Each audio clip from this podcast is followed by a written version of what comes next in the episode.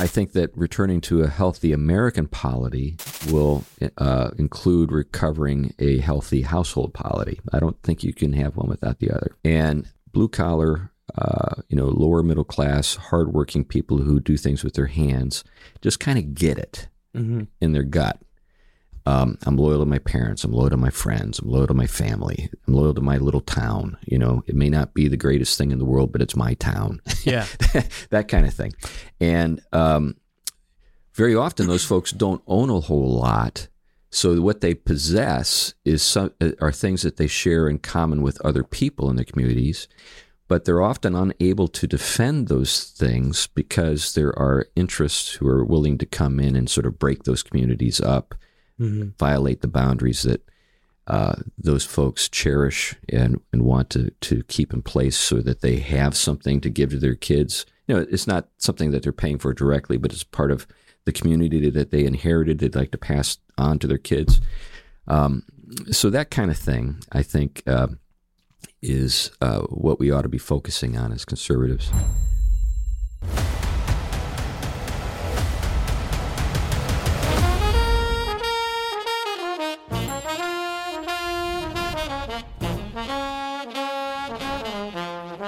Howdy, everyone. Welcome back to Moment of Truth, the podcast of American Moment. My name is Nick Solheim. I'm the co founder and COO of American Moment, and I'm joined by uh, not anyone. Uh, my, my erstwhile Indian companion is, is on the road, um, so uh, you're stuck with me for today. Um, but I, I had the great pleasure of having a conversation with uh, C.R. Wiley, Pastor uh, uh, Chris Wiley from Battle Ground, Washington, Washington State, not Sodom on the Potomac. Um, it was a great conversation. But before I get to that, uh, just want to plug a couple things uh, from American Moment. So, first of all, if this is your first time listening to our podcast, please go to americanmoment.org. we also have a, a form on there, americanmoment.org slash join. Uh, if you're looking to get involved, you fill it out. Uh, you'll get a meeting with someone on our team. We'll find a way uh, to get you plugged into the movement, maybe get you a job in DC, an internship, whatever. Um, so uh, I would highly recommend that you do that. Uh, we also have another form on our website, americanmoment.org slash am Fridays. Uh, if you are currently an intern on Capitol Hill or in the conservative movement in DC, uh, we're doing a, a, series of training lunches uh, in in the uh, one of the Senate buildings. Um, we provide a boxed Chick Fil A lunch. Um, and and we'll be having a, a series of very exciting speakers, uh, including um, Stephen Miller, uh, the former director of the Office of Management and Budget, Russ Vought, uh, and and a bunch of other really exciting people. So if you're an intern listening to this, um, and and you haven't gotten involved in that program already, please reach out. We'd really love to have you. Um, the conversation that I had with CR Wiley today, uh, we were we were focused on a lot of different things. Uh, we talked about um, kind of the uh, uh you know resurrection of the uh, blue collar household, um, and really the the uh, death of productive households in the West, generally speaking, and how we can kind of return to the way uh, that America used to be. So it was a very enlightening conversation. Um, I actually ran into Chris. Um, uh, we both happened to be in uh, in Branson, Missouri at the same time a couple months ago, um, and so I just sent him a message on Facebook and said, "Hey, I loved your book. Uh, would love to get together with you." And he graciously obliged. Uh, so we we got together and I spoke at uh, Fatherhood Intensive uh, in his congregation in Battle Ground, Washington, um, a couple weeks ago, and then we were very delighted to have him here in Washington, D.C., uh, uh, to be on Moment of Truth. C.R. Wiley is the senior pastor of the Presbyterian Church um, in uh, Battle Ground, Washington. Um, he's written for Touchstone Magazine, uh, Modern Reformation, Sacred Architecture, The Imaginative Conservative, and Front Porch Republic. Um, his uh, short fiction uh, has appeared in the Mythic Circle, and he has published much uh, young adult fiction. He also wrote um, the book uh, Man of the House, uh, as well as um, The Household and the War for the Cosmos, and most recently, The House of Tom Bombadil, which is very great. I was actually talking with one of our studio folks here, and he's going to buy that book. He was he was very um, excited to, to read it. Uh, he's been a commercial real estate investor and a building contractor, and he has even taught uh, philosophy to undergraduate students. Uh, Chris is a very interesting guy. I think very highly of him, uh, and I, I think that you guys will really enjoy this episode. So we will go now to C.R. Wiley. Chris, thanks for coming on the pod. Yeah, glad to do it. Good to be with you, Nick. Um, so, kind of first question we ask uh, every guest that we have on this show: uh, Who is C.R. Wiley? How did how did you get where you are? Yeah. Um, and what are all the the things that you're working on?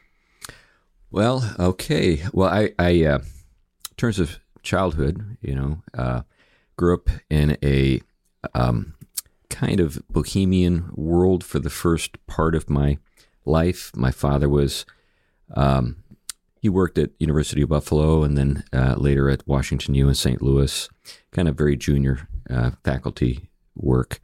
Um, so the world that I grew up in at that point in my life was a world full of people. This is late 60s, early 70s. People who were all seeking themselves. If you get my drift, you know, Yeah. it's kind of the beginning of the me decade. And uh, everybody seemed to think that they would find themselves in California, so they would get up and go look for themselves there. That, that kind of, you know, kind of thing. And it was a, a period too where, I mean, helicopter parenting just wasn't even a concept. We had a lot of freedom, um, too much, and uh, so I spent a lot of time um, kind of out with my friends and so forth. But uh, eventually, my father's uh, peregrinations uh, landed him in the Church of Scientology. So I spent time as a kid in that world, and it's as weird and as bad as everybody thinks. And uh, eventually, our our family broke up. I uh, my mother was in and out of mental health care for the rest of her life. I spent time as a ward of the state, lived in um, housing projects and so forth, spent time in uh, foster care. This was kind of weird in a, in a sense because uh, my my extended family on my father's side is actually fairly well to do, but they didn't really have a, any uh, you know connection to what my you know day to day life was like or anything like that. And there wasn't much communication. But anyway, it's out of that kind of social milieu, that kind of atmosphere of chaos that uh, you know my my formative years uh, occurred uh, during those times uh, during that period, and uh, it was when I was a teenager that I became a Christian. Um, my own aspirations at that point in my life were to be uh, a comic book artist. I wanted to Mm. uh, go and uh, do cool, you know, stories about I don't know, Fantastic Four or whatever. and uh, I was I was pretty good. I've been in and out of art schools as a kid. My extended family is made up of um, artists and academics. Uh, same thing, by the way, um, ironically, is true for my wife. Um, but anyway, that was that was sort of the milieu in, in which I was. Uh, I found myself, and then I was converted, and that was a, a, a an episode of my life that was uh, important for a range of reasons. One, it was uh, in Western Pennsylvania, which is a very blue collar uh, part of the world, and this was you know late seventies, so there was still a strong sort of blue collar uh, factory ethos to the place, and uh, the church I was converted in was a a, a, a blue collar small church, and I grew to really um, admire and uh, respect the people, particularly the men that I met in that world. They were very different from the world that I had been exposed to when I was younger in places like you know St. Louis and so forth. Um, so my affection for blue collar uh, people and the kind of the blue collar mindset that you see in say the Rust Belt uh, developed during those years. Then uh, I went to college in uh, Boston, and uh, for the better part of my adult life, lived in New England between Boston, Cape Cod, and Connecticut. And uh, it was uh, during those years that I served churches in Cambridge. I lived in Cambridge uh, and uh, worked in Cambridge, Massachusetts, between Harvard and MIT and Central Square. Got there in the late 80s, early 90s when it was still kind of gritty. There was still rent control. It was kind of a different place than it is today.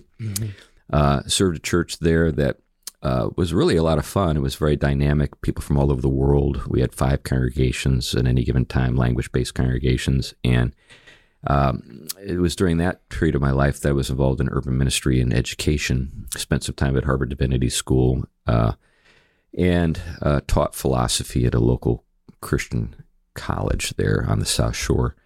Um, those years were formative for me in the sense that I flirted a little bit with liberation theology and some stuff on the left, kind of Saul Alinsky, Paulo Freire stuff Mm-hmm. uh, in the early '90s. But it was a it was a short episode, and the reason it was a short episode for me was because I had enough actual personal exposure to poverty Yeah. and to the to the things that actually make people poor. Uh, and so I couldn't be BS'd, if you get my drift, uh, Mm-hmm. Yeah. when it came to that kind of stuff. Then the, the there was a kind of freaky, you know, sort of uh, insurgence of uh, sexual revolution stuff that kind of got blended into the left. So back back in those days, in the in the late '80s, early '90s, you didn't see the kind of emphasis on, you know, uh, sexual deviancy that you see today. Mm-hmm. Um, it was much more sort of a uh, let's just try to help poor people kind of Yeah. thing, and um, and but that that's no longer the case. Anyway, it was during those years in Cambridge that I could see uh, what we see today, sort of an embryo. So you could say that I was briefly woke and then got over it, um, mainly because I could see what it was leading to. Uh, particularly during my time at Harvard Divinity, it was um, it was a, a, a kind of a taste of the world to come, and I didn't like how it tasted, and that is actually what uh, prompted uh, kind of the second phase of my writing career, and when I started uh, working on things related to productive property and households and so forth, because those were things that um, I think provide the kind of bulwark and the kind of um, grounding that makes it possible to resist the things that we see in uh, you know all around us right now. Um, so anyway, that's what uh, prompted my book, you know, uh, Man of the House, and then Household and the War for the Cosmos, and even my recent book on Tom Bombadil. Yeah. So I, I, I write for a lot of different publications. I've written for Touchstone. I've written for the American Reformer. I've written for World Magazine. You know, I write for different, um, I think, uh, publications that would be very sympathetic to American moment. You know, kind of on the same page with you guys on a lot of things. Yeah. So uh, tell us a little more about your um, kind of political maturation over time. Uh, you know, growing up in a in a blue collar area, uh, what were kind of the the issues um, that put you uh, where you are today? And I'll, I'll preface this by saying, you know, there there are a lot of um, a lot of pastors, I think, across a lot of denominations that are uh, not either not super politically engaged. You know, they think that's not a, a sphere for uh, pastors or for churches to be in. Uh, but even the ones that that are skew uh, a lot more libertarian uh, Yeah, than I yeah. think you do. So, can you tell us a little more about um, how how how you kind of frame yourself in that spectrum? Well, I guess um, you know I like uh, Buchanan, uh, Pat Buchanan. So that Yeah. kind of tells you something about the way I look at the world. Yeah. I think you've got a book here by Pat. Yeah, The Yep. Great Betrayal. Yeah. Uh, What a great title. I've not read it, but I think I know what he's getting at. Yeah. But uh, I do think that uh, a number of people who are inclined to a more libertarian approach to things live in their heads too much and they don't have a kind of sympathetic, uh, heartfelt conservatism uh, that identifies with groups of people and look and, and, and is considering what is in their best interest. No, Yeah. so another retreat into principle Yeah. you know so it, it yeah it, you you can you can advocate you know maybe open borders as an economically uh, you know it's sort of a, a, a- formula for you know uh, prosperity Yeah. uh, uh, but when people are put out of work that you know because uh, you know uh, they're now competing with people for work who are willing to work for a lot less um, and maybe are living in almost sub subhuman conditions. You know, I'm not exaggerating. Like you know, 15 people to a house that's got three bedrooms. You know, that stuff is uh, occurs. Now, for those folks, to give them credit, I, I I admire the sacrifices they make. I think they're often very hardworking people who come to this country to to to um, you know make a better living uh, for themselves. But at the same time, we've got folks here that we're cashing in for those folks. And Yeah. let's just be honest. We've we've put a price on the blue collar folks in our uh, in our country, and we've said basically uh, we're willing to cash you in for people who do you know the same work you do, but are willing to do it at a lower price.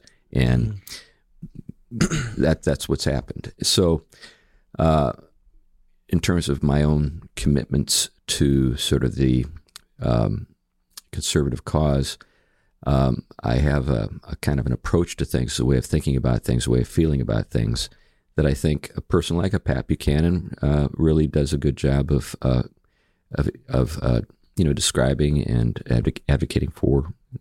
Um, a sense of uh, these these people are our people. We shouldn't cash them in.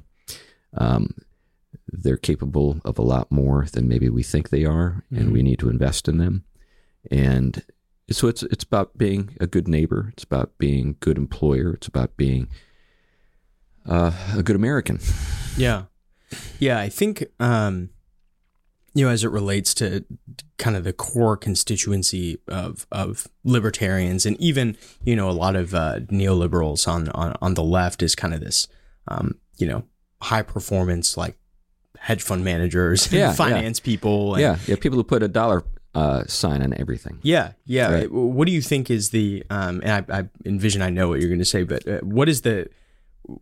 What is or, or what should be the core constituency of of conservatives in the conservative movement? Yeah, well, I think the core constituency ought to be people who are dedicated to just core traditional uh, uh, sort of uh, patterns of life. Uh, institutions, the household is one of those institutions. Uh, you don't see many people in the libertarian world defending, say, the household on any other grounds than maybe, I don't know, it's a, it's a, you know, a, a- center of consumption. Yeah. or maybe it's it's a place where we can um, educate kids and not have to rely on public schools. And you know, that's fine. That's a that's a fair thing to say, and I and I and I agree with it. But I think there's a lot more to say for the household than that. And I think that very often, uh, maybe it's less the case today than it was, but I think very often, um, blue collar, uh, you know, lower middle class, hardworking people who do things with their hands just kind of get it Mm-hmm. in their gut. Um, I'm loyal to my parents. I'm loyal to my friends. I'm loyal to my family. I'm loyal to my little town. You know, it may not be the greatest thing in the world, but it's my town. Yeah. that kind of thing. And um, very often, those folks don't own a whole lot. So what they possess is some, are things that they share in common with other people in their communities, but they're often unable to defend those things because there are interests who are willing to come in and sort of break those communities up, Mm-hmm. violate the boundaries that uh, those folks cherish and, and want to, to keep in place so that they have something to give to their kids. You know, it's not something that they're paying for directly, but it's part of the community that they inherited, they'd like to pass on to their kids. Um, so that kind of thing, I think, uh, is uh, what we ought to be focusing on as conservatives. Um, I think the economic stuff, in terms of you know ever greater uh, measures of prosperity, those those things, um, that that thing in particular is is good, but it has to be um, kept in a kind of proper relationship to other things that you can't Yeah. put a price tag on. Mm-hmm. Yeah. People are worth a lot more than Yeah. graphs. Yeah, and even traditions are worth a lot more than people are willing to to admit. Um, so you know, a lot of small towns in America have you know little uh, uh, sort of low budget traditions Yeah. that make them uh, that are important to the people who live in those places, but don't make anybody rich, and in some cases are looked at as sort of a, a speed bump on progress. Yeah. You know, so we're going to just get rid of that stuff. Yeah. Or we're going to try to compromise, or we're going to try to introduce something to it that's alien. Yeah. What are good examples of, of those things? Well, I think, you know, you can even look at, say, big cities like Boston, and you can look at, say, you know, the St. Patrick's Day parade mm-hmm. in Southie, you know, which, you know, Southie is very much, uh, that's South Boston for those Yeah. who don't know. Yeah. it's very much kind of a small town feel. It's it's it's peninsula that sticks out, you know, into the Atlantic, and uh, there's only a couple ways in and out, and it's been largely colonized by the Irish, and it's been that way for a long, long time. And so when they celebrate uh, their Catholic faith or they celebrate their Irishness, uh, there are a set of traditions that have been handed down to them that they want to perpetuate. And there are certain uh, interest groups that want to like get in on the action and promote their thing. Yeah. And I think you know what I'm getting at. Yeah. And initially, there's a strong kind of uh, pushback, but then the, they're browbeaten and just humiliated and excoriated in the press, and and eventually. Uh, they're unable to sustain their traditions uh, because of that kind of pressure. Yeah. One of the uh, pushbacks to, to this argument that I've heard, and, and I obviously uh, disagree with, but I'm curious to hear your thoughts on it. You know, this idea that we kind of need to uh, prioritize um, uh, our base, you know, the the working class, blue collar people in this country, is that that is increasingly a, a vanishing category of, of people. You know, we live in a in a country now where, and and you know, I believe that this decline was a choice, um, but uh, a place where you know many people have email jobs and and Yeah. cubicles and that sort of thing. What do you, what do you make of that argument? I think it's stupid. well, I at think, least you're honest. I think it's a stupid argument because um, what we've done is not uh, uh, develop a, a, a society uh, that doesn't rely on people doing certain things. mm-hmm. We've just cashed in one group of people for another group of people to do the same sorts of things uh, who are willing to do them for less money. So, you know, for example, when I was a kid, um, you know, there were lots of uh, opportunities to to do things with your hands. Uh, you know, landscaping, roofing, those kinds of things, um, and they were valuable things to get into. Not only because you know you could earn a little money, but uh, they had a way of introducing you to the physical world, and uh, and being introduced to the physical the physical world uh, reminds you that you just don't always get your way. the physical world uh, is intransigent uh, oftentimes and uh, teaches you things that you need to learn if you're going to be wise.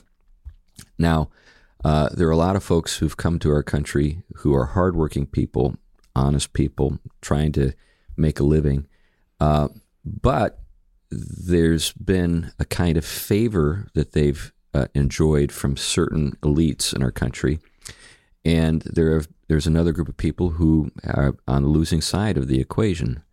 I think that you know we can um, put a stress on uh, training and educating uh, young people in the trades. Uh, return to a strong emphasis on that. People don't all have to go to college. Uh, in fact, a lot of folks who end up going to college uh, do so simply because they kind of feel like they have to Mm-hmm. in order to get the, the certifications that they need. then they walk away with fifty, sixty thousand dollars in debt, and they're trying to teach kindergarten for twenty four thousand dollars a year, something like that. Yeah. But that they were forced into that anyway. So you're right. I think there were a set of of priorities that um, people kind of uh, pr- promoted and pushed, and there was a failure to push back. Uh, I think in the last 10 years, I've seen some things that are encouraging in that regard. I think obviously Trump's uh, appeal to that community is is significant indication that that those folks didn't go away, Mhm. that they're still there. But I also think people like Mike Rowe and Dirty Jobs and things like that. Yeah. There's just been, you know, a lot of things here in the last 10 years, as I said, that have, that have come about that I think have been a good reminder uh, to you know our civic and political leaders that you know uh, we need to return to a, a strong um, emphasis that supports people getting into these these areas and then uh, being able to actually make a living Yeah. doing these things right Yeah. What do you think is the pathway for for getting you know young people interested uh, in these jobs again? I mean, you hear all the time that you know uh, millennials and Gen Z is so lazy. You Yeah. know, they don't want to do anything. Um, and like you've said, you know, we have kind of outsourced a lot of these manual labor jobs, things like um, landscaping, construction, and that sort of thing to Right. uh, to immigrants. How do you how do you kind of incentivize the the, the generations, you know, to to Right. really prioritize this kind of work? Well, I think uh, this is where uh, fathers, uh, parents in general, but particularly fathers, are important. Um, so, to give you a little bit of uh, insight into how I worked with my own kids in this matter. Um, so, I have three grown children. They're all married, all have kids. I have uh, my my boys uh, have homes of their own that they own with their wives, and um, my my oldest son went to an elite college, and uh, it was a good choice for him. My second son, very bright. He like reads reads Dostoevsky on his lunch break. He's that kind of bright, but he's a, a, a welder and a foreman for a, a major steel firm in the Hartford area.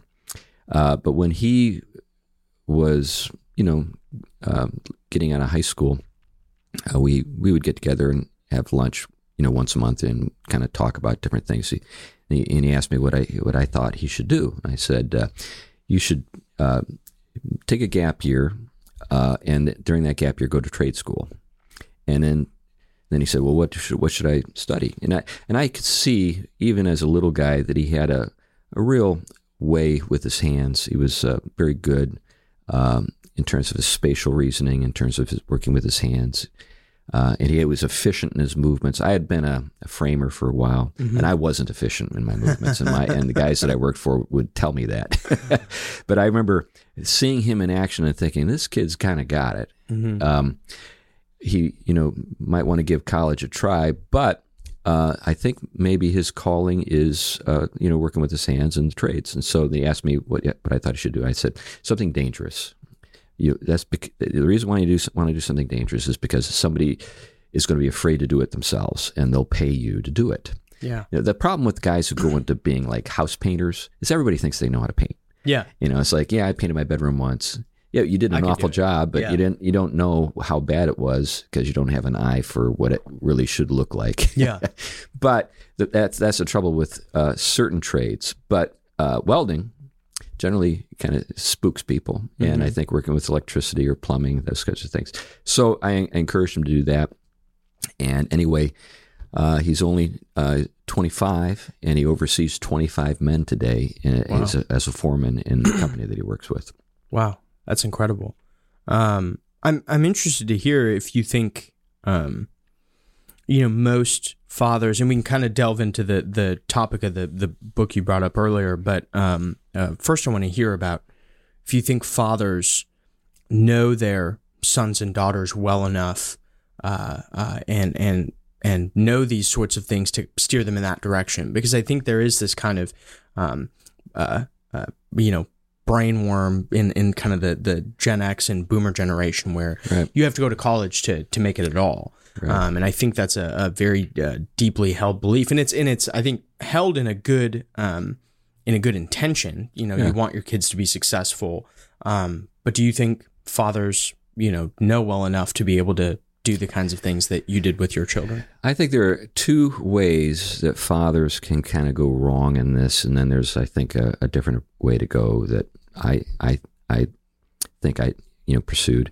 So one way you can go wrong is that uh, there are, you know, guys who were blue collar guys who wanted their kids to go on and do something more, I guess, lucrative or something with more status.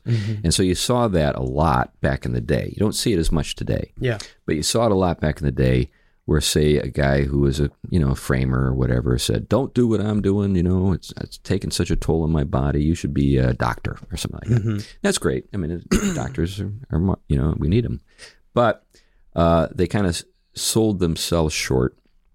Then on the other side, you've got people who who are sort of cubicle gophers. Yeah. they live in cubicles all day. Uh, people that we make fun of in you know the office and stuff like that. Yeah, the an office space and Right. all these. Yeah, right. And and they really don't have any personal exposure to the world of the trades, Mm-hmm. and so consequently, uh, they don't know what to look for in their kids. They wouldn't know where to steer them, and they might even think of it as kind of a step down in status. Mm-hmm. You know, you know, I don't want my kid to do that. It would be, you know, embarrassing for me. Mm-hmm. You know, to tell people at the office that my kid is a welder, Yeah. which is really goofy. But uh, the third way, I think, which I think is uh, a really fruitful way, is if let's say you're a person with education and you actually start to do things with your own hands. This is, you know, what we see with Matthew B. Crawford and Shop Class of Soulcraft and all of that. Yeah. Uh, marvelous thing about that book, Shop Class of Soulcraft, is here you have a guy, a guy I could relate to in certain ways because his parents were academics. He grew up in Berkeley, you know. So think about it this way, you know. So his parents were kind of hippies, and you and you're growing up in Berkeley. How do you rebel when your parents are hippies and they teach at Berkeley?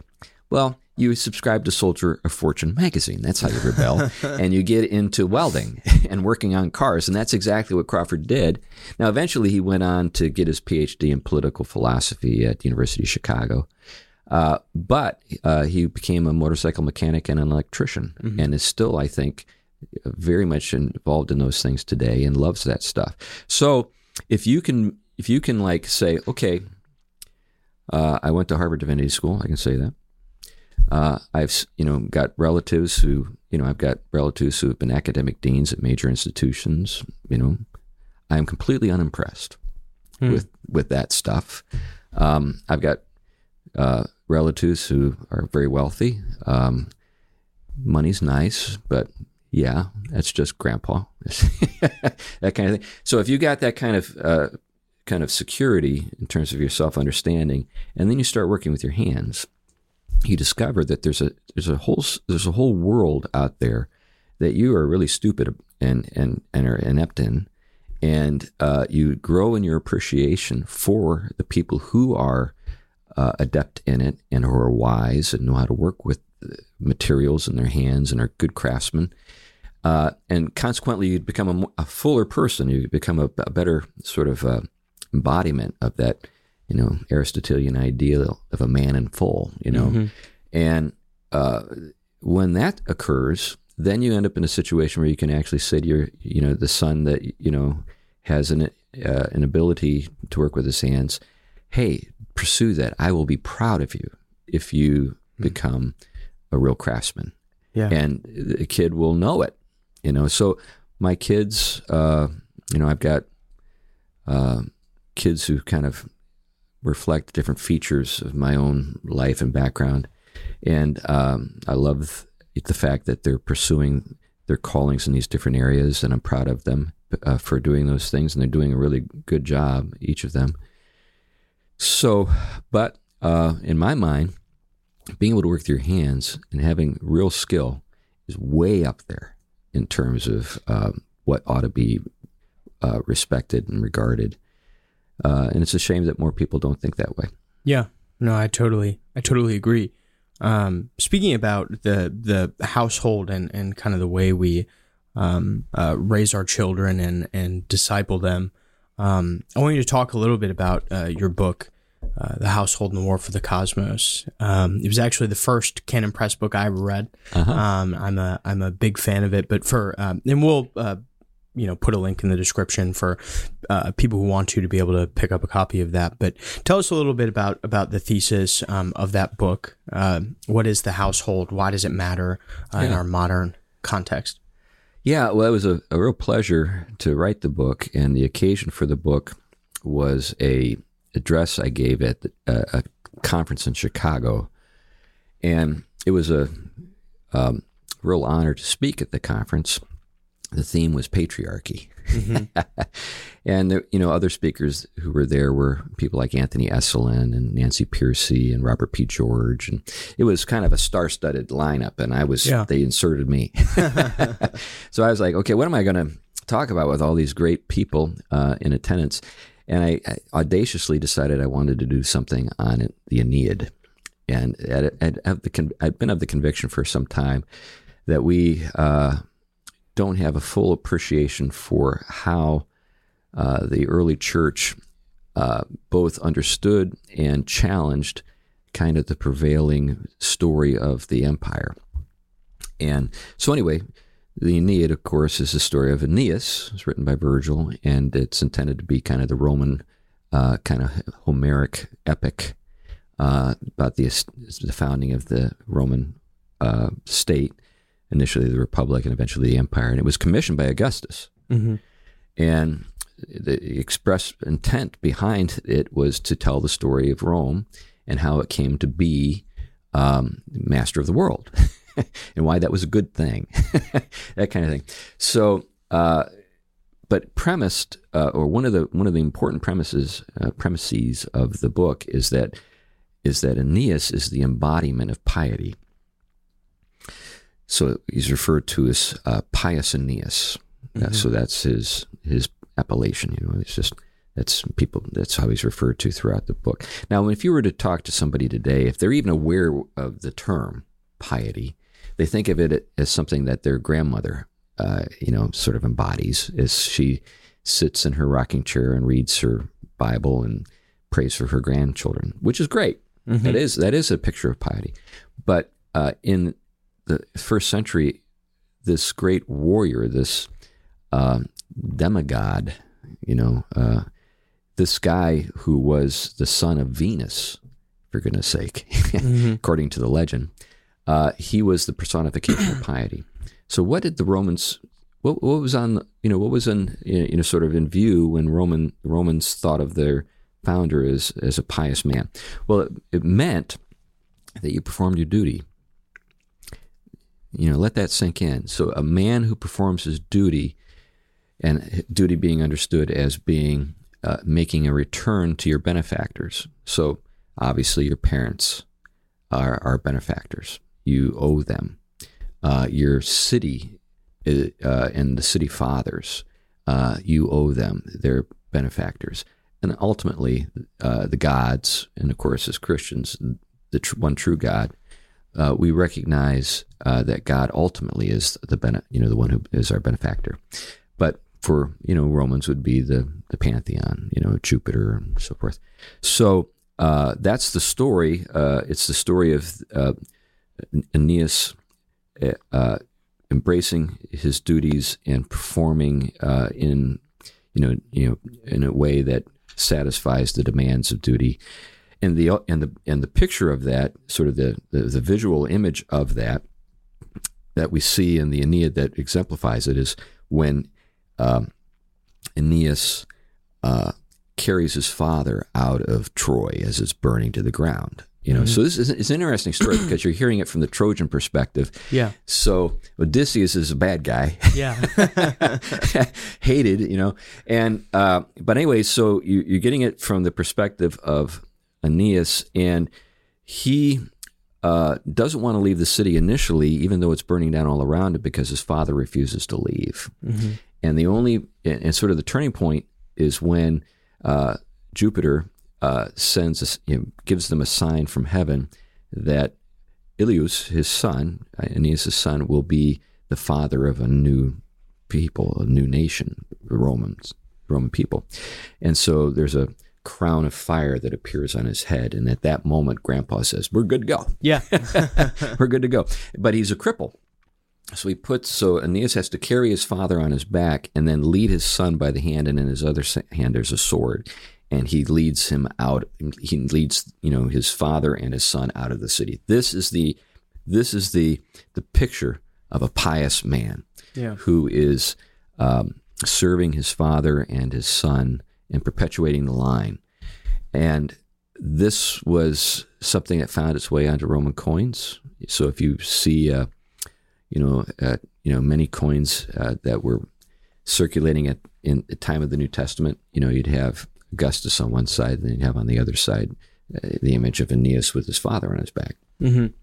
So that was uh, in the in the back of my mind, or sort of uh, not actually in the back of my mind, but in the front of my mind when I was writing Household in the War for the Cosmos. And my my my approach is that the early church thought about piety in much the same way, and that uh, you have two you could say, visions of the future, two founding fathers, uh, Aeneas and Abraham. And uh, both have a claim on the world, the cosmos. Mm-hmm. So the word that we translate into the English word world is the Greek word cosmos, and it simply meant the order of things at the biggest level. So the war for the cosmos is this war for, um, you know, uh, the highest place in the cosmos, which is being seated in heavenly places. And Christians maintain that Christ, after his resurrection, ascended into heaven as seated at the right hand of the Father. Romans would have gotten what that meant. Yeah. that was a political claim Mm-hmm. because they believed that Caesar was seated in heavenly places with the gods, and we actually have um, carvings from the first century, uh, which were contemporaneous with the early church, of Caesar seated in heavenly places. So uh, there was a political kind of dimension to the Christian faith from the start, and that's another thing to keep in uh, sort of keep in mind. Um, Pontifex Maximus, uh, the priestly role of the emperor, um, was something. So our our notions of the separation of church and state, uh, they just didn't buy into, baby. Yeah. they they thought they saw you know there was there was like almost no space between you know the religious and the political in their minds. Um, and when Christians made a claim like they did that Christ is Lord, they knew what that meant. Mm-hmm. That's why it was a threat. That's why Christianity was a threat. But anyways, so my my my the purpose of the of the book, The Household War for the Cosmos, is that we carry forward uh, household polity, like we see outlined in the New Testament in books like Ephesians and Colossians, because the, our household polity reflects the larger polity of the cosmos. Yeah. So, um, walk us through, you know, bringing this to an American perspective, um, the difference in, uh, you know, the, the households that existed, say, you know, at the founding or late 18th century, um, and then the, uh, you know, ebb and flow of that over time and Yeah. where we're at today. Well, you can say with certainty that what we see uh, during the colonial period and right up to the revolution is a lot closer to what you saw in Rome and in Israel than what we see today. Mhm. Um, you know, if you watch a film like The Patriot with Mel Gibson, Yeah. you know, I imagine in with this audience, uh, probably familiar film. Yeah. Yeah. But uh, you can see him as the, the man who represents his house uh, in the public square in the deliberations uh, concerning whether or not you know we should fight the British in the story and that kind of thing, and um, and then how he orders his home, how he works with his family, how he works with his sons in particular. Um, there was a sense of uh, solidarity and uh, common life and common work that you saw in that household that is is not the case in most households today. You know, with the advent of the Industrial Revolution, uh, you know, the workplace is now someplace else than the, Yeah. the household. Um, so, my my contention is that a number of the things that we see in our culture at large that are just insane have to do with the fact that we no longer think of our households as centers of productive activity, but just as recreation centers. And you know, when it comes to recreation, you you know, taste. You know, you're talking about. Well, you're into this, I'm into that. That's why we need to have separate televisions in every room. Yeah. you know that kind of thing. And we don't do anything really together except maybe eat. And even then, you know, we're, you know, you know, uh, calling out for pizza delivery or something. You know, we're not even making food together. Yeah. So there, there's just a there's just a lack of um, work that binds houses together in the way that they were bound together in the past. Now, I think that there's some number there are a number of positive developments in the last, say, uh, 30 years. I think that we're seeing a recovery um, almost by necessity uh, as people lose faith in the educational system, public education. People are taking the responsibility of educating their kids, you know, uh, on and uh, getting much more directly involved through homeschooling and so forth, but also elder care. I mean, you know, I, I, I hear about people who are charged like thirty thousand dollars a month for their their you know the care of their their parents. You know, Yeah. and like how many people can afford that? You know, Yeah. and and the numbers are growing. We got more and more old people relative to the rest of the population, and it's going to be that way for a long time. Um, this is forcing us to recover certain things that were taken for granted and just done in the past. yeah. So uh, I, I see some positive developments, um, but we're still in the midst of this sort of recreational mindset where we think about work as something people do someplace else for money, and the stuff that we have at home is just for you know our time off. Yeah. What do you uh, think about the household uh, as sort of a political unit? Oh yeah, well, a lot of the work that I did in uh, focused on uh, the you know the household as it was understood in antiquity. You know, you see it in Aristotle's Politics, Xenophon's Oikonomikos or Economicon, uh, where you um, saw that the basic unit, the basic economic unit and social unit of the say Greek city state or say the Roman Republic was the household Mm-hmm.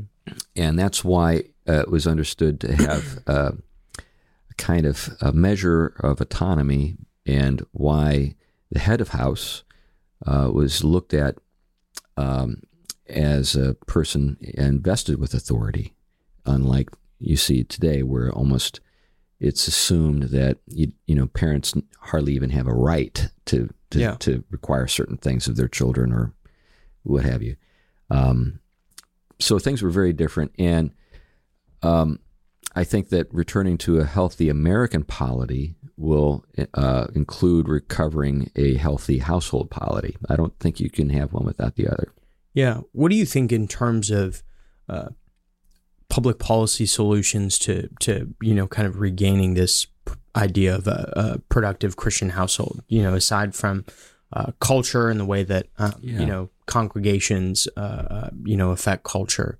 Uh, what do, what do you think governments or, or public policy officials should be looking at? Well, I think there needs to be, uh, first of all, a forthright and unapologetic um, support for the, the, the, the institution of the household. Mm-hmm. so, uh, government needs to respect its boundaries. Um, so, the burden of proof has always got to be on the government uh, to justify any intervention. In other words, when we think about, say, just normal uh, legal matters, you know, someone is innocent until proven guilty. well, we ought to think of uh, households as being competent until demonstrated otherwise. Mm, yeah. that kind of thing. So, so, uh, or the parents uh, have the right to exercise authority unless they demonstrate just gross negligence or you know do something horrible to the kid, and then the burden of proof is still on the state. We're almost in a situation where it's the reverse, where Mhm. a parent almost has to prove that he or she has the right to you know, exercise authority in a child's life, um, Yeah. or even uh, in uh, the financial affairs of you know a, a household and how it's how it's maintained and governed. Um, if, if we begin, if we if we are able to recover uh, a sense of what this means, I think it will lead to a recovery of or a valorization of parental authority, Mhm. uh, particular a father's authority. One of the reasons why fathers uh, are a target, particularly of the left, is because of it, uh, historically fathers have put a check on states statist ambitions, Yeah. saying this far and no farther will you uh, come. and generally speaking, in the past, fathers have had enough uh, resolve and even uh, physical uh, ability to make it work that way. Yeah. Um, so uh, men, fathers, often are demoralized, uh, parodied, uh, made light of, because it helps to further this, you know, sort of this, the process of centralization of Yeah. authority and strengthens the hands of the state and the, particularly the administrative state. Yeah. Tell us more about uh, uh, all your other writing projects right now. I know you're working on several books. Yeah, Uh, yeah. Well, I'm working on a commentary on the Book of Acts, which will actually get into some of the themes that I addressed in the Household and War for the Cosmos. But another one is a book on risk, and you and I have talked about that. Um, I think, uh, you know, we need to have, I think, um, a way of thinking about the world that acknowledges risk is inevitable. Mm-hmm. That there's no such thing as risk-free life. In fact, the risk, the riskiest form of life, or the, the, the riskiest thing you could possibly do, is pursue a risk-free life. Yeah. because that just basically means you're sloughing off all of the the tough decisions onto somebody else who are you know, they're going to take their cut. Yeah. and then you're just going to be left with what- what's left over and sometimes they'll take their cut even if they've not done anything for you that's increased your wealth or whatever. But uh, there's that. I'm working on a book uh, it's a children's picture book. Uh, and uh, doing the illustrations for that and then i've got uh, a book on totalitarianism that i'm working on Mm. so i've got way too much i'm doing Yeah. but you know chipping away at these different projects Yeah. So the the I'm particularly interested in the um you know like you were saying we've we've talked about this book on risk and I'm I'm very much looking forward to it. I won't put too much pressure on you to get it out quickly, but um uh the book on risk and the and the book on um you know resisting authoritarianism what and you can kind of take them in two separate pieces Yeah. but what was the the genesis for for both of those Well, it largely was my own life, I guess. Um, there came a point in the late '90s where I could see that um, what at that time we didn't call cancelization, but we do call today being canceled, could happen to me. and so I thought, okay, I need to find a way to become cancel proof. And in order to do that, I will need to uh, have productive property uh, so that I can support my family at that time. You know, my kids were all under the age of like eight. yeah I know my wife was a, a stay-at-home homeschooling mom, and and I thought, well, this is not going to happen overnight. So I, I got involved in commercial real estate, built up uh, a pretty fair portfolio. I had 18 tenants at one time while I was full-time pastor, and was also teaching philosophy. I had a lot more energy in those days. but um, that's why the beard's all white that's right. That's right. Yeah, yeah, it's true. but anyway, uh, in order to do that, I had to take some risks, Yeah. and you know, I've got a number of stories about the risks I took, but they weren't crazy risks. They were risks that were uh, weighed, and uh, there was a lot of thought that went into the risk. But you may have heard the term paralysis of analysis. There are a lot Yeah. of folks out there who just spend way too much time trying to answer every question. You have to have a kind of there's a, there's a sense in which you've got to know when you know enough uh, to take a step, you know, and and risk risk something. One of the things I've thought about with regard to this is I I was thinking about writing something on um, the money virtues. You know, virtue is a word that we normally associate with you know moral uh, goods like honesty and Yep. and timeliness or whatever, what have you. But the older way of thinking about virtue, uh, virtus, which means manliness, which is kind of fun to think about, uh, and it's where we get the word virile.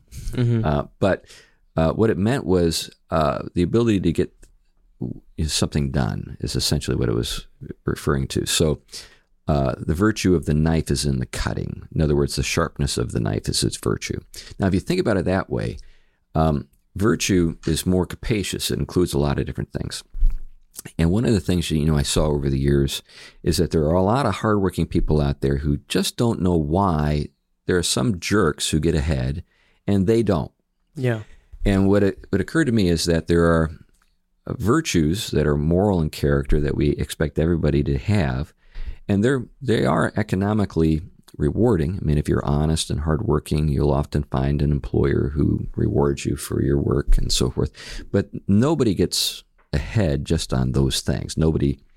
So if you're climbing a ladder of virtue, you could say the economic virtues. You know, you get to like saving for a rainy day. yeah And then the next rung is it's like there are about five rungs that are missing. yeah And then the, the rung above that is the it- it- you get into another set of rungs, which I refer to as the money virtues. Mhm. And one of the one of the money virtues is being able to see value before other people can see it. And that's not something that we expect everyone to be able to do. Certain people can do that, and sometimes they're jerks. Mhm. but the difference between the hardworking guy that doesn't get rich, and the guy who's a jerk and gets rich is that. But one of those rungs is the ability to take risks. Mm-hmm. You know, to be able to like step out into a world where you don't have all the answers, and you won't have them. Like, do you remember um, Pirates of the Caribbean? Jack yeah. Sparrow. He just kind of is like Mr. Magoo. He's kind of going through, you know, this uh, process of escaping from the authorities. I can't remember, but it's just one thing after another uh, where he's just got perfect timing. And and one of the guy, two of the guys who are who are like watching him escape, they they ask, you know, one of, one asks the other guy, does he have a plan or does he make it up as he goes along? Yeah. and really, guys uh, who have that entrepreneurial gift, they they're able to to step out when they don't have it all figured out mm-hmm. and trust that uh, they're going to be able to figure it out as they need to. Yeah. So that's uh, kind of what I'm getting at with risk and and I think there are you know it's yeah I think more people are capable of doing that than maybe many folks assume are, can do it. Yeah. And what about the book on authoritarianism? Well, yeah, it's actually going to be on totalitarianism because there's an important difference between okay. authoritarian, you know, authoritarianism and tat- so an authoritarian is a guy who's like, you do whatever I say, but generally speaking, I'm not interested in micromanaging your life. Yeah. right. So, uh, you know, there have been a lot of authoritarian leaders over the years, and you know, a number of them are jerks, and you know, what have you. But in a, but a totalitarian is not satisfied with you doing what he says. A mm. totalitarian wants to control your brain, everything about your life. You are just some cog in some vast machine, and you need to be need to be programmed to kind of get with the program. And uh, so it's ideological in character. Ideologies uh, tend to be kind of cookie cutter. You know, they kind of impress upon reality a, a sort of a vision for things. Uh, they're kind of uh, Procrustean beds, if you're familiar with that yeah. image. You know, the bed of Procrustes. If you're too short, you're stretched. If you're too long, you get your feet cut off. Mm-hmm. that's how that's how ide- ideologies work. And totalitarians uh, will cut off your feet with great enthusiasm for your own good. Yeah. you know, because they think that that's the way to bring in, you know, heaven on earth, you know, to immanentize the eschaton, you know, yeah. to, to, make the world a better place. So this is the thing to think about. Never forget, Hitler, Stalin, Mao, they all were humanitarians. They all wanted to make the world a better place. Hmm. Yeah, that's very, very interesting. I, uh, thinking about, um, you know, totalitarianism, it's, it's, uh, I mean, it's pretty easy to identify the, the things that you're saying and, and, you know, we kind of live in a, a, a totalitarian totalitarian state today. Um, well, it's certainly getting more and more that way. yeah, sure. and, yeah. and but what's interesting is it's not even um, you know necessarily propped up by a, a, a, single individual. I mean, our president is practically a vegetable, but it's a it's a it's a mean. very uh, it's it's the administrative state really yeah. is is is the totalitarian in this case. So, uh, what would be your your advice to to people you know currently like most of our listeners are people that either work in public policy or or aspire uh, to that work. What would be your advice to them on on um, resisting totalitarianism, uh, not just in their personal lives, but but where they are in their in their career? Yeah, well, I think we need people like Daniel, like Joseph, who are sort of on the inside, and I know that's one of the things that you folks are trying to encourage people to to think about uh, and consider. Maybe you have you're called to work in that mm-hmm. big machine. And as you work in that machine, um, you can be a conscience. You know, you can be someone who says, I know that you think your motives are pure, but maybe they're not. Yeah. you know, maybe the measures that you're you're you're undertaking uh, are actually very harmful to the health of our country and and, and so forth. I mean, you know, think about with COVID. You know, the people who were the most enthusiastic for the COVID measures uh, were, really thought they were doing us all a favor, and yeah. and people lost businesses, people lost jobs, uh, and they demonstrated that they were largely wrong about everything mm-hmm. they they thought would make the world a better place. They've never owned up to it for as far as I know. I mean, yeah. you know, there are a lot of people like you and me who maybe had doubts all the way along who feel like vindicated, but uh, and then there are, I think, uh, n- a number of people who have been second thoughters. You know, you know they've said, well, uh, and then there's been uh, uh, one of the things that's been fun to see is people like Naomi Wolf, who you know have, been on the left their entire lives, and then this whole thing happened, and they're like, "What was that all about? That was the Yeah. dumbest thing I've ever seen." I- And all of my friends now hate my hate me because I questioned it, and Yeah. that kind of stuff.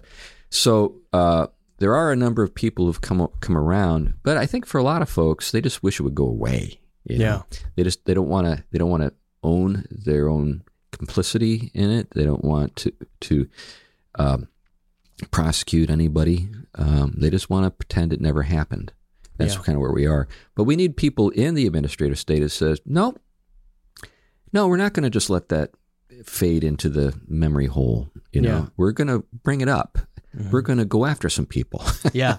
that we need people like that. Yeah, totally. As a kind of a, a final item here is really interesting. I found out, you know, while you were in town that you are uh, currently running for city council uh, in your in your town. Um, uh, tell us more uh, b- about that, why you're doing that, um, and then uh, just as kind of a note on the end, uh, you know, what should political engagement for for pastors or people involved in leading congregations uh, be? It's not something you see very often these yeah, days. yeah. Well, you know, I think a couple things uh, come to mind. Uh, so this is uh, for city council in the, in the town of Battle Ground uh, in Washington. So it's not too far from Portland. Uh, I can get in the car at my house and be at the Portland airport in half an hour. Uh, the, the community itself is a great little town. I've fallen in love with it. I've been there. I'll be three years by the time the election occurs. I, the reason I got into it is somebody asked me to. So I wasn't like I was sitting around looking for something to do. Yeah. And for, initially, when I was asked, I said, "Man, I'm really busy. I don't think I can do that." Yeah. And then he said, "Well, it's going to only be this and this and this," and he kind of talked me into it. I was like, oh, "Okay, I'll do it."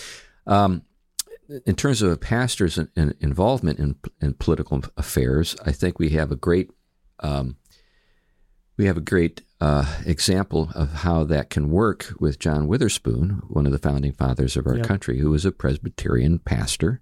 Uh, he was a college president. Um, you know, he was at that time the president of the school that would eventually become Princeton, and he, uh, you know, uh, I think served his country and served his Lord at the same time uh, th- uh, through his ministerial uh, work, but also through his work as an educator and as a politician. Um, so I, I don't have this sense that um, these are incompatible. You know, I think there can be mutually reinforcing.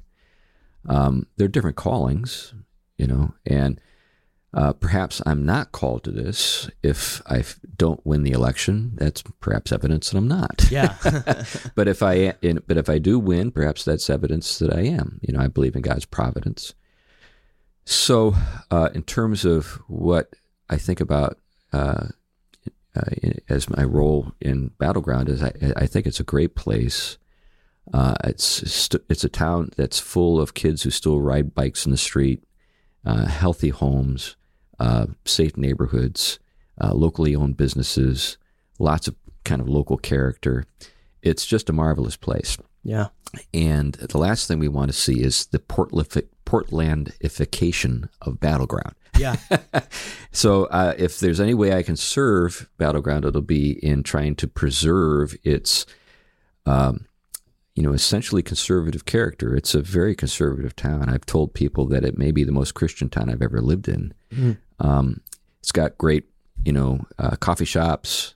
Uh, it's got great, um, you know, brew pubs and stuff like that. It's got great consignment shops. My my wife and my my daughter and my daughters-in-law just love it. but uh, you know, it's seeing a huge influx of people from other places, and you know, I'm concerned that we, uh, getting back to the work of, of of a conservative, actually conserving something that's beautiful. Yeah. I think Battle Ground deserves to uh, s- to live, to survive as a, a great little town. Yeah, I was there with you a couple weeks ago, and it is. Uh, I was only there for a short period of time, but it truly is a, a delightful place. Um, Chris, where can people uh, keep up with you and, and all your writings, uh, uh, and really keep track of the things that you're working on? Well, I'm on all kinds of social media. Uh, you know, there's Twitter. I mainly just share things that I thought were kind of interesting there. And I don't say a whole lot. Yeah.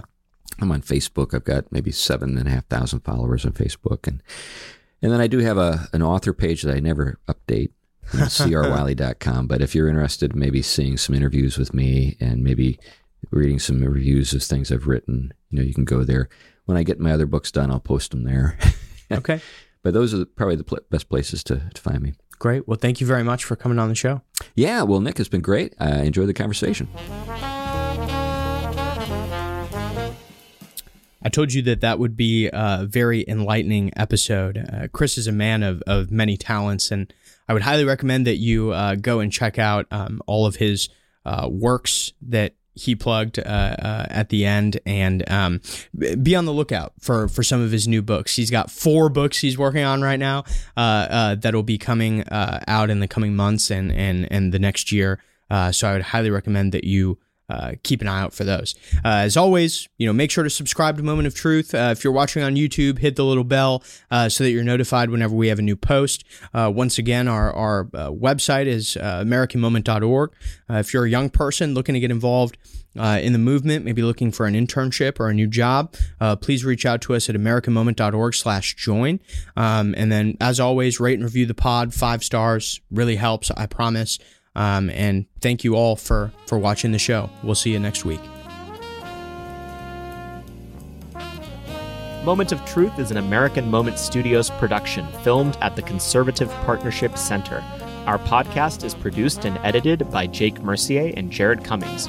Our intro music is A Minor Struggle by Ryan Serenich. Don't forget to like and subscribe on all platforms, and you can go to AmericanMoment.org to learn more.